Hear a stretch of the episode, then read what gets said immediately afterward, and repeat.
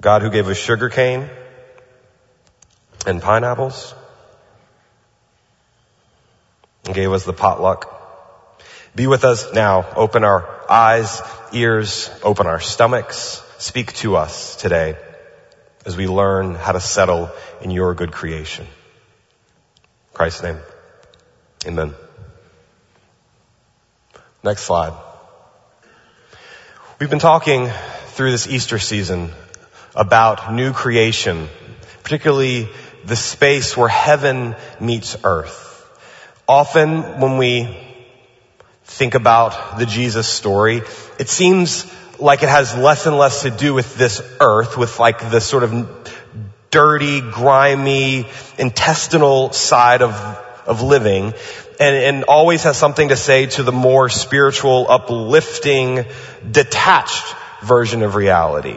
And we continually have been trying to put these two worlds together to say that what God is doing in Christ is what God has always been doing in the scriptures, which is bringing the realm of God, which we call heaven, to meet the realm of humanity and creation, which we would maybe call earth or the world. That is been the movement for all of these teachings. But we've often been flying at like 10,000 feet. We're, we're looking at these really large images and tracing them out and, and this grand idea that in Christ's resurrection there's something we would call new creation that's beginning, that God is recreating the world in newness, a new garden, a new humanity, a new chance, all of those sort of things. And that feels really exciting, but also really ephemeral. It kind of is hard to hold on to. So today what we're going to do is rather than fly at 10,000 feet, we're going to like be right here, just inches from our own life. If it was the macro before, now we're going to look at, at the micro world of the Bible. So that's where we're heading today. And the way that we're going to get at that is by talking about food. Next slide. So this is like this, I was listening to, to Pastor Colin read the scripture and it, made me realize this could also be a sermon about ghosts, which would be a really fun sermon because there's this presupposition Jesus says, like, I'm not a ghost, look at me. I also am super hungry and ghosts don't eat. I did not know this, but apparently it's true.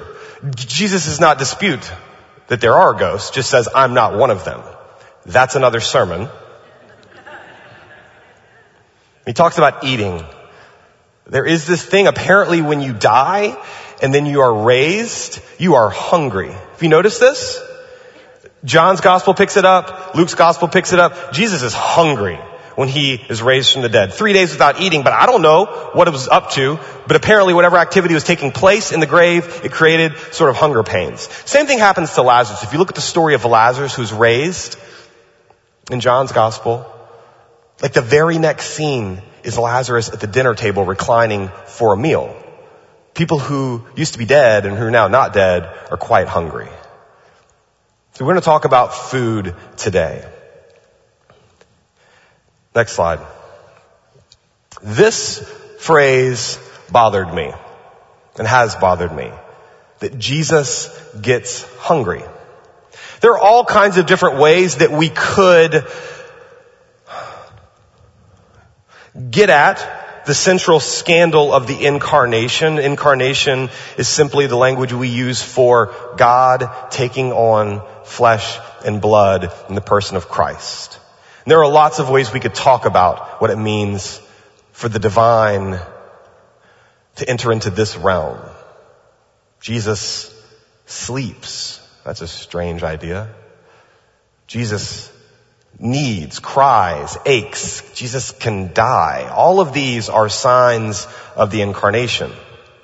And it is always scandalous. The idea of a God who is hungry or thirsty. And not just that. This isn't just Jesus the man. This is Jesus the God man. And it isn't just Jesus before death and resurrection. Next slide. This is post-resurrection Jesus. So whatever happens in that Easter moment long ago, eating and drinking, that very, very regular mundane thing that we all do every day, it, it still has something to do with the resurrected life. Jesus has these hunger pains and, and part of this is to prove that he is really here. I'm hungry. Do you guys have anything to eat? And they give him some boiled fish. Scene before that, Jesus meets with some friends who don't recognize him and feeds them. He breaks bread and they have a meal together. Another gospel, he cooks breakfast on the shore. There's all of this eating that happens. And we should ask why? What are we supposed to learn from this? What does it mean? Now, I have not heard a lot of sermons on the spirituality of eating. And I have some guesses as to why. I've actually heard a lot of sermons about the spiritual ethics of sexuality, for instance, and purity.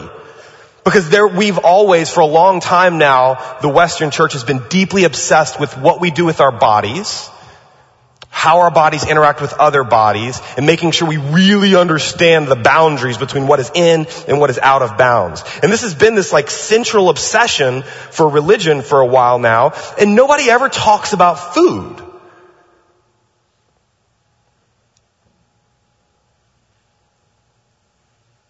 Who has heard a sermon or preacher talk about the ethics of sex? Hands, let's see. Who has heard set through a teaching or a sermon about the ethics of food? Heyo. Corey, you don't count. You've heard some of this before.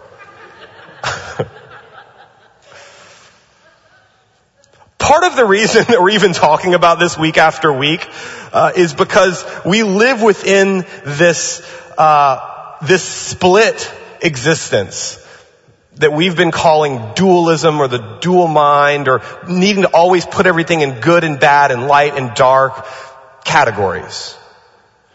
And how for the longest time, all of church history, we have named this instinct that we have heresy. Heresy is just simply like what is out of bounds for uh, beliefs and practice. I'll say it again just so that we're all on the same page. It has felt like the goal of the Christian life, as I have received it and many of you have received it, is that we might believe the right set of things so that God might see us fit to be saved from damnation so that our souls can get out of here at death and make it up to heaven. Heaven then becomes this sort of disembodied state where our spirits sort of float around and sing all of the time. Even if you don't like singing, it's still what heaven apparently is going to be like. And that's the, that's the deal. Like that was all that I really received growing up. This was the point of the Jesus thing, was to believe the right set of things so that when you die, your soul is saved, is kept safe. But that is like a very split apart version of reality, that there's this realm called heaven, and what we're trying to do is escape this realm called earth so that we can get out.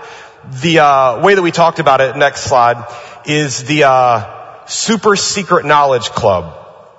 That is my language for what would have been called something like Gnosticism or, or, Marcionism at the time. Really fun words for heresies. But there's this thing called the Super Secret Knowledge Club. And they really believed in this idea of a dual reality. That spirit is really good. That whatever God is made of, whatever heaven is made of, that spiritual reality is the highest. And then all of the material, flesh and blood, sweat and hunger pains, like that is all pretty bad. And so we are spirits trapped in bodies. That's sort of the way that they would have understood the world. And that they have the super secret knowledge about this kind of world. Now you have to sort of not read the Bible to get to this perspective, or you have to say that the Bible is telling us all kind of things that Jesus is not. So for instance, next slide. One of the most important things to sustain a really dangerous version of belief and practice is to make sure that we don't know all of the texts that the arc of scripture is obscured. And so this is what those folks did, the super secret knowledge club. They would say that there is the New Testament or this new revelation, and that is all of the good stuff. That's like loving Jesus and gracious God and, and saving, and all of the light is right here. And then they would look at the Hebrew scriptures or the Old Testament, and they would say this, this is the old revelation. And that version of God is a really dangerous God. The God of Jesus and the God of the Jewish people, those are two different gods. Right? One of them is very, very angry, it would seem. If you go back and you read the Old Testament, there's like all of this war language and all of this jealous language, and that God has always got a frowny face on. And then the Jesus God over here is all something else, like rainbows and puppies. You have to ignore or cut out a lot of the Bible to get to this perspective. And the fact that we live with this perspective, it's sort of the one that is really foundational to the way a lot of us were raised. Uh, it may mean that we haven't been reading our whole Bible. Here we're trying to read the whole arc of scripture. Partly too because Jesus or Paul, who wrote a lot of the New Testament letters, the Hebrew scriptures were, were, their Bible. Like that was the thing. They didn't have a New Testament at the time. So somehow they would read that and see in that God, see in that the Jesus story. So we need to read carefully together as well. Okay. There's a, a professor who used to teach at Notre Dame uh, in Jewish studies had this phrase that uh, any God who is not interested in our pots and pans and genitals is not interesting. So much of the time when we show up, these are not the things we want to talk about. We would much rather talk about things that are not so easily quantified or seen or practiced. But God revealed in scripture is deeply, deeply concerned with these very mundane parts of our life. In fact, when we show up in worship, it is not to forget about this part of our life, but it is to ground it in a larger story. So that's what we're going to do today. And we're going to do it by looking at the book of Leviticus because it's one of my favorite books and it's super weird. And my guess is we haven't probably taught about it a lot. And so we're going to do some of that today. So if you have a Bible, you can turn to the book of, Levit- of Leviticus. Let me tell you a little bit about Leviticus. It is the middle book of what we would call the Torah or the law or the five books of Moses. So the first five books of the Bible are Genesis, Exodus, Leviticus, Numbers, and Deuteronomy. Now we often, when we read the Old Testament, like Genesis, we really know, and Exodus you have to know because I mention it every single Sunday. Numbers, kind of, and Deuteronomy is just the retelling of the law, the law again. Leviticus holds a place of deep importance for the Jewish faith. And it's one of these, yeah, the, the Tanakh is what they would call their entire scripture canon. Now, Christians often don't think a lot about the book of Leviticus because it feels really arcane, old school. We don't really have to think about that because what Jesus has done is done away with the law and regulations of Moses and has given us a new covenant. And, and, part of the misunderstanding of that is that we, we get to just sort of like cut it out. And that would be really nice because then our Bibles would be the weight of those Gideon Bibles in the hotel rooms and not this big old thing with all this really confusing ancient stories in it. But this is what we have and this is what we're going to read together. In fact though, after this teaching focus on new creation and heaven meets earth, we're going to talk about uh, the Sermon on the Mount this central teaching that Jesus gives in Matthew's gospel. Math or Jesus in this story is taking the tradition, especially Leviticus, and is reinterpreting it, is giving it back to the church. So we should know where all of this comes from. So if you've got a Bible, you can turn to Leviticus. You can turn to chapter, let's do 19. You could also turn to chapter 11 and we might do that as well. Next slide. Chapter 19, just like the entire book of Leviticus, is this set of commandments, prohibitions, things you can do, things you can't do, along every little minute area of life. God is obsessive. There's probably good reasons why we never think about this. It's, it's quite confusing. Let me read a little bit for you. The Lord speaks to Moses and says to Moses, speak to all the congregation of the people of Israel and say to them, you shall be holy for I, the Lord your God, am holy. By the way, that's a, that's a new idea in religion. That we are called to holiness, to be like God. That is not the way that ancient peoples would have thought about religion.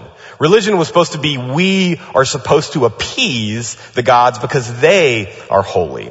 And we are not. That's the whole point. We are servants to the gods. But in this understanding of religion that we are given as an inheritance, the Lord calls us to holiness. Not just the priests, not just the preacher, not just the deacons, calls all people to be holy as God is holy. And that language of that you will be a kingdom of priests one to another. It lives inside of this reality. You are to be holy because I, the Lord your God, am holy. And then we're going to talk about what holiness is. Holiness seems to be all the little things. You shall honor your parents is the first thing that they talk about. I'm the Lord your God.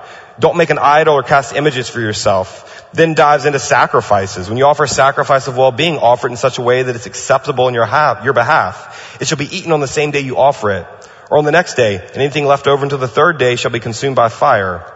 If it's eaten at all on the third day, it's an abomination. It will not be acceptable. To all who eat it, shall be subject to punishment because they have profaned what is holy to the Lord and any such person shall be cut off from the people. Already, most of you are checking out because this does not sound like it involves you.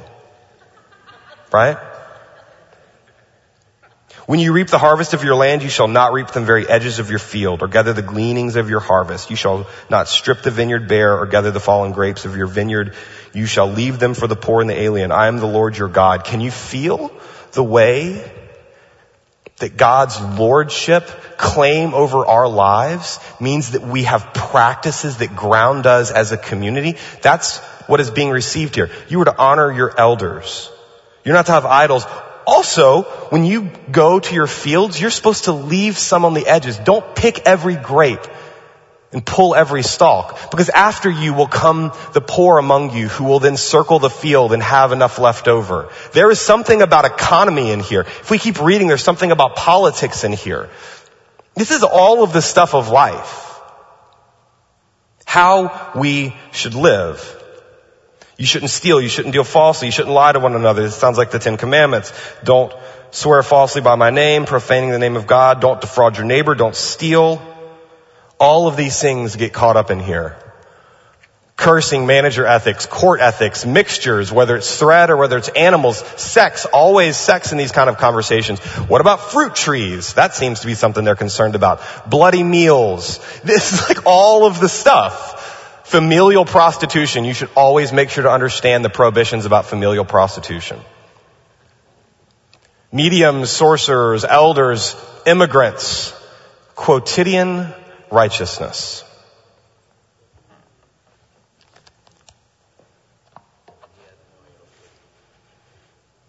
The quotidian is this language about the everyday, the common.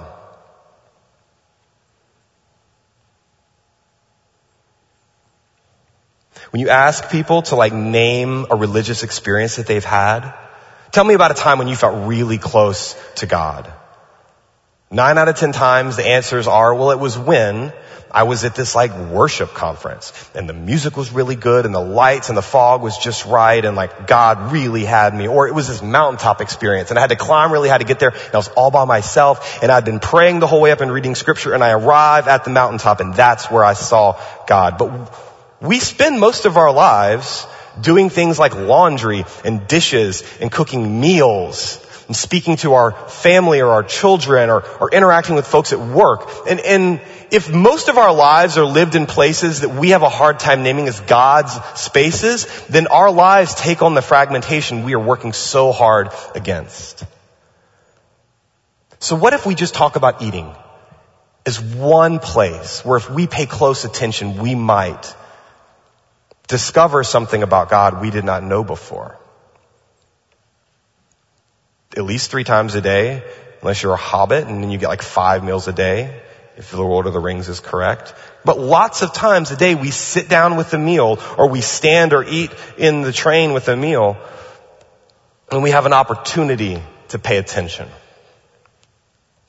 Next slide.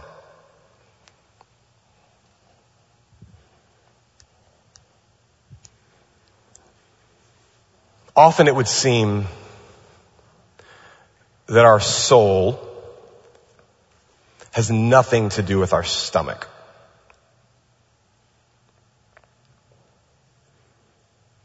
Our stomach, our gut, is the place of craving.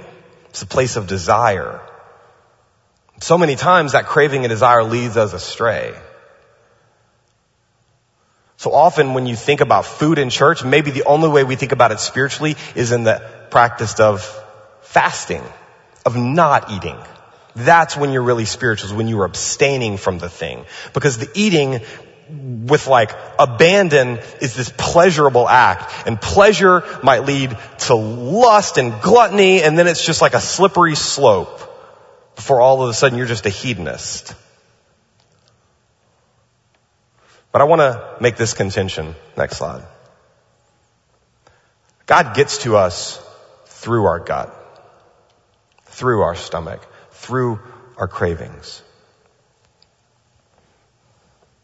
Aquinas would say it this way, the great Catholic theologian. God communicates to us in a way that is fitting for us. So of course God shows up in human form because that is quite fitting. And of course God has something to say about our eating practices because that is fitting for the life that we are living. Blessed are those who hunger and who thirst for righteousness. The only reason that makes sense is because God has given us hunger and thirst as a, as a directional sign for our life.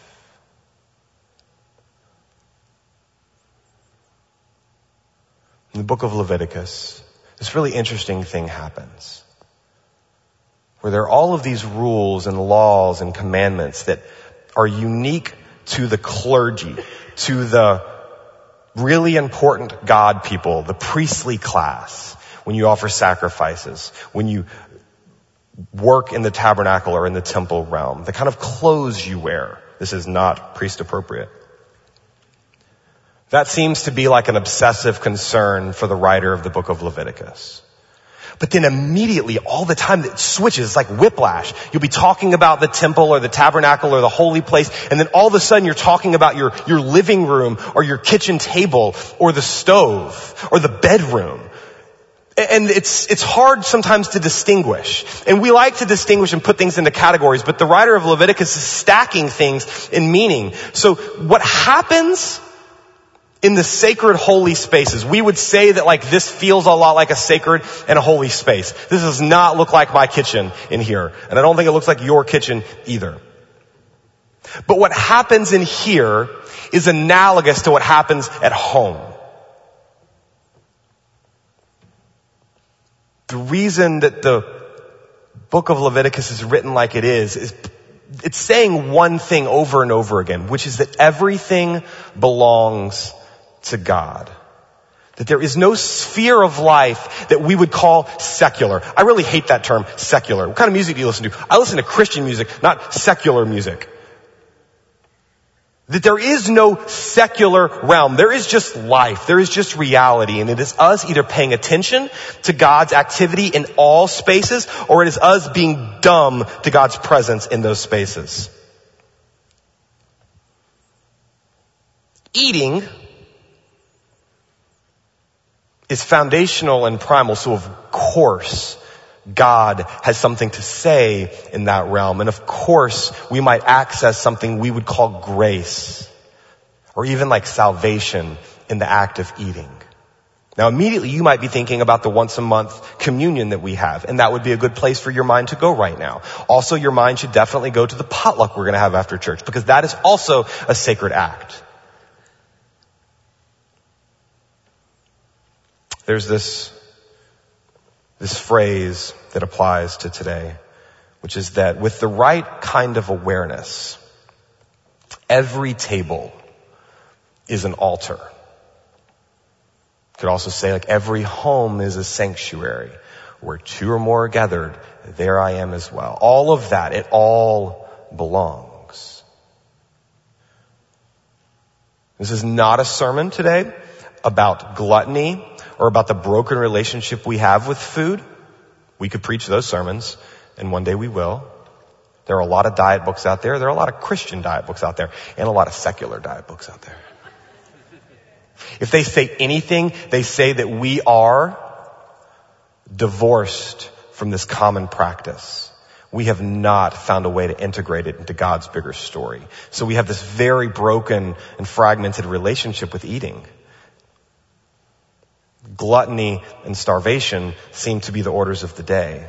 Food itself is either seen as utility or seen as dangerous. How much cake did you eat last night? You ate that much cake last night? That can't be good for you.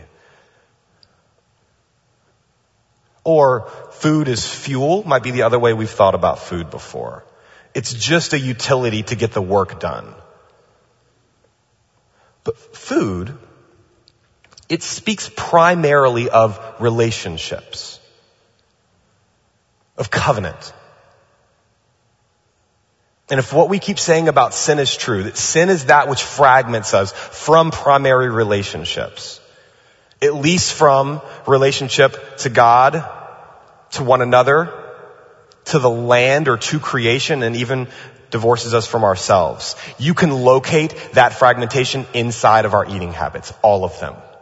We don't know where our food comes from. We have no, I have no idea where my food comes from, except for maybe the people who cooked it today, which is really at least a good start for the thing.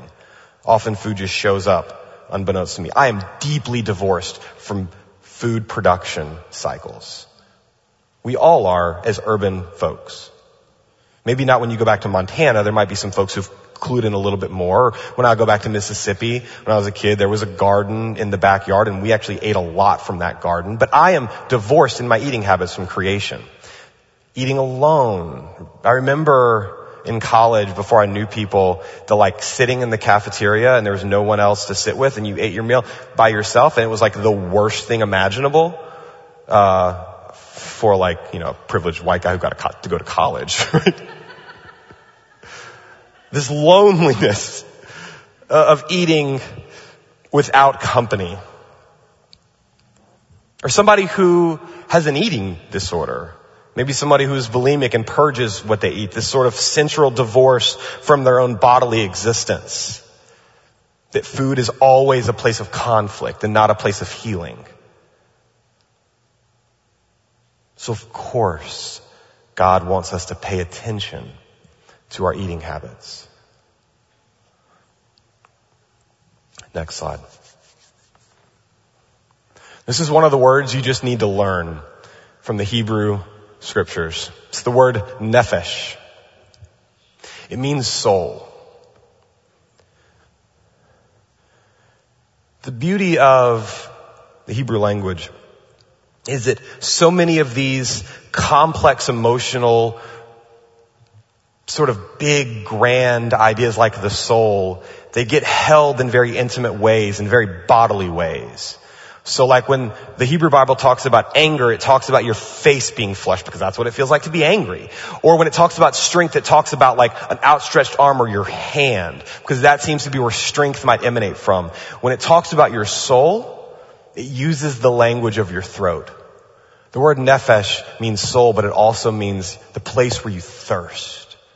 So when the psalmist says, my soul pants for you, like a deer pants for water. That is the language of your throat. Now, when we think of soul in this way, it radically changes the way we exist in our bodies. If our souls are trapped inside our bodies, which is the dualistic way of understanding reality, then the goal is to free them. But if our souls are also our bodies, and if those very bodily instincts of hunger and thirst might lead us to God, like, like that thirst leads the deer to water, then we're getting closer to the thing.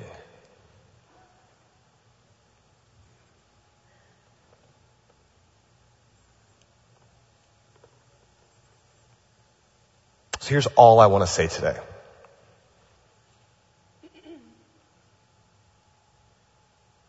There's 10 other versions of this teaching that have a lot more guilt inside of them, but that is not the place to start. To eat with awareness is to open yourself up to the grace that God is offering in the feeding. To pay attention to your eating practice, to the food in front of you, to the drink in front of you, to the people who provided it for you, who cooked it, who picked it, is to get yourself tied up in the relationship of its production, of its cultivation, of its gift that it shows up on the table. And to eat with purpose and intentionality is a sacred act. The way that we come to communion, and I watch you all because I am the privilege of standing up here often and handing you the body and blood, the bread and the cup. I watch how careful you are with it, how attentive you are to it, respectful. What would it look like to eat every meal with that kind of intention? To hold all offerings like you hold the bread of Christ. What would that change about us? about the pace with which we eat, about our awareness of where it comes from, about who doesn't have enough to eat.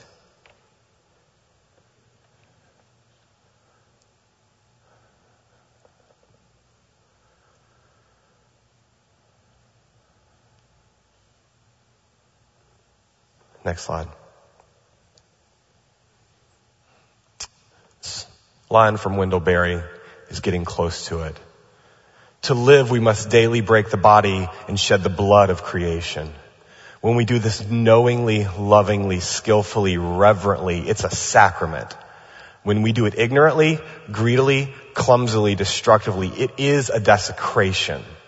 In such a desecration, we condemn ourselves to spiritual and moral loneliness and others to want.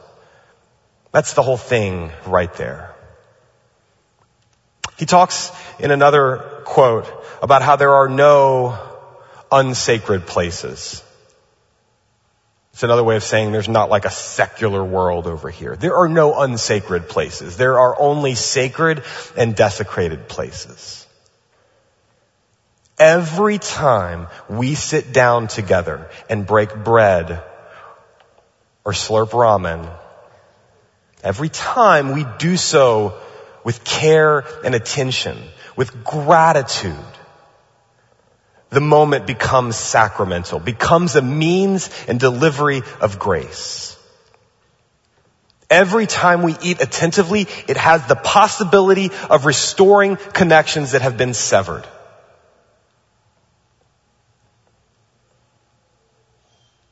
Every time we sit down carelessly, it is the potential to destroy or desecrate a sacred space God has given us. Next slide. There it is. Go back one more.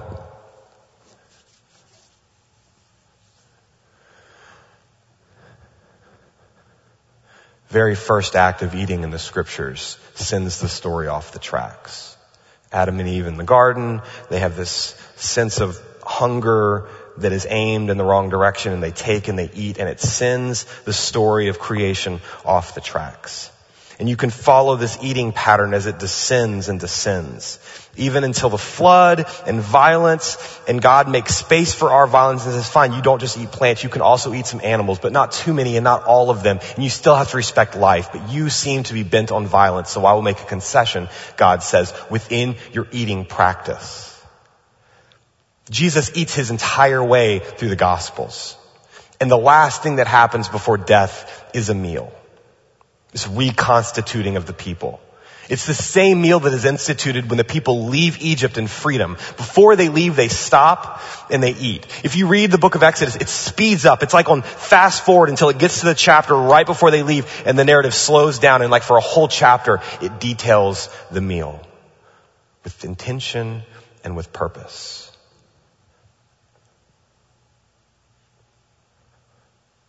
If you keep taking the story God has been telling us, you end up at food always. This, the kingdom of God. What's the kingdom of God like? Well, it's like a party. It's like a banquet. It's like carnival or Mardi Gras. There's enough food. There's really good wine and there's all kinds of fatty meats. It is a great spread. That's what the kingdom of God is like and everybody is invited.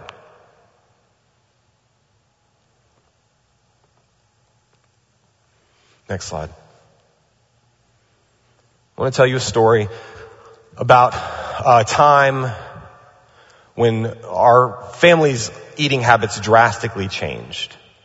Because some of you are sitting out here right now going, that's all well and good, John Jay, but I have a very complicated relationship with food. Food is always a contested area in my life, you might be saying. I can't eat this, this, or this, and I don't know why, so what am I supposed to do when I sit down at the table with friends? It's always a point of conflict and complexity. Here's what happened in our family. We, uh, at some point, oh, five or six years ago, um, Corey had been getting like fatigued and so much preferred to think about sort of a, an integrated understanding of her body and her health and turned out that a lot of the foods that she had been eating were causing all kinds of symptoms inside of her. And so she went on this like really restrictive diet. What was it called? A food elimination diet? Which is terrible. And so I did not have said health issues, but I wanted to stay married through the process. And so I decided, like we decided together, we're just gonna eat the same stuff. And so for a season, one of the things we couldn't have was salsa. And salsa is the communal food in our house. Like if anybody's feeling bad, when Judah gets home from school and he's got a headache, he's like, can I just have some chips and salsa and I'm going to be fine. And it always works better than Tylenol, chips and salsa. But we couldn't have chips and salsa. We couldn't have coffee. We can have all kinds of things as you were limiting your, your food. And, and I, for a while thought about this as just like pure loss, right? Just pure loss. I love gumbo, and I can't have gumbo because half the stuff in there you couldn't eat at the time. And so there was this sense that the table was not a place of grace or sacred, it was a place of conflict and confusion. Slowly though, we could eat a certain number of things. And we ate with insane attention to detail. We knew where the food came from. We gave intense thanks for its arrival because it was like the only thing we could eat for that season. I miss that. We've now eat all kind of stuff again and salsa is a part of our life, but I eat with all kinds of carelessness now in a way that I didn't when we were in that space of paying attention. I'm asking you to pay attention to your table manners. To receive it as a gift all the time. Next slide. It could be said as simply as the place where heaven and earth meet might in fact be your stomach. And I don't just mean like your spiritual hunger for righteousness and this, right? I mean your actual hunger. I mean the people who live on the streets actual hunger provided. It makes me think, Zach, of when the civil rights was kicking off, one of the places of conflict was lunch counters, was the practices and politics of eating together or who couldn't eat together. It has always been this way.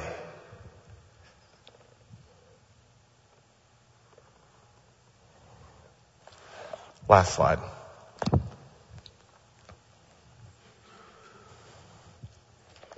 The book of Ezekiel the last of the major prophets, writes at a time when the people of Israel go into exile. They lose their homeland. They lose their place of worship, the temple. They are lost in a foreign land. They can't eat the foods they would normally eat. They can't sacrifice the way they would normally sacrifice. The presence of God seems to be absent. And so in this space, the prophet speaks. And prophets always bring this word about the way the world really is, the consequences of the way that we have been living, and then the hope that God has another word after even this. And so in Ezekiel 47, the prophet gives this vision of restoration of what happens when the people get to come home finally and the temple's rebuilt and sacrifices start again. And the prophet says it like this, says that he's standing at the temple and there's this little trickle of water that starts to run out from under the altar. And hears a voice and says like, go follow the water as it runs. So it's this little puddle and follows it out and stretches out so far and the water starts coming up a little bit more and, and over time keeps moving out further and further from the temple east. The water flows east. And all of a sudden it's up here and then it's up here and then he's swimming and then it's like a river.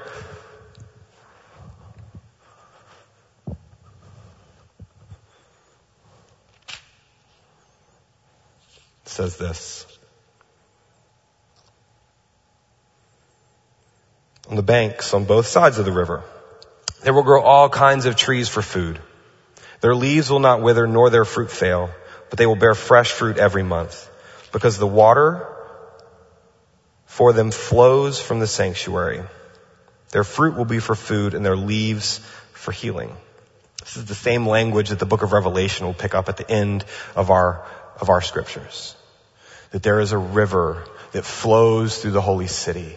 And on each side of the river is trees for the healing of the nations. And there is enough food present for all in this place. There is no need because God is now with the people. God sets the table. God is on offer in the meal.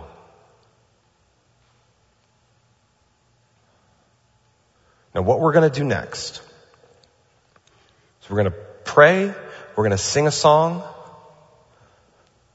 we're going to move through offering, benediction, and then we're going to go eat together. All are invited. And you're going to walk across this spread. Two lines. You should go through both lines. And you will encounter the generosity of God in spoonfuls of plenty. The kindness of friends and family you will receive. And this potluck is like this communion table, is like your table at home.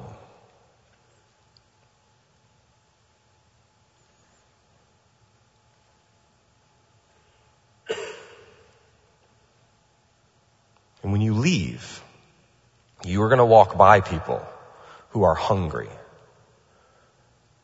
Folks who look just like you and me who don't have enough. And you will feel a pain inside that the world is not quite right. And you will remember that central line from the Lord's Prayer. As in heaven, so also on earth. And then you will remember the next line. Give us today the bread that we need. And you will realize that it all belongs to God. That there is no realm of this reality that is off limits to the sacred. It is just our awareness that is dull. So let us wake up and let us feast. Will you pray with me?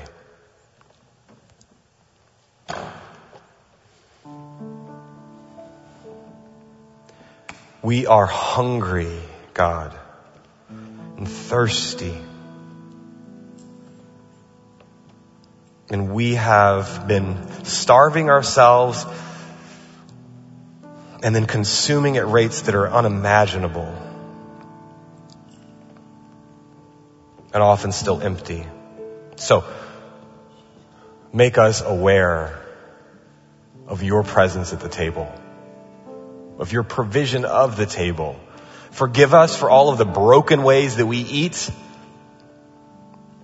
all of the people who are not at home at our tables. Forgive us our fractured culture. And may we eat ourselves back to wholeness.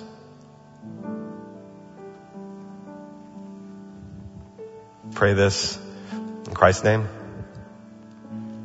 Amen.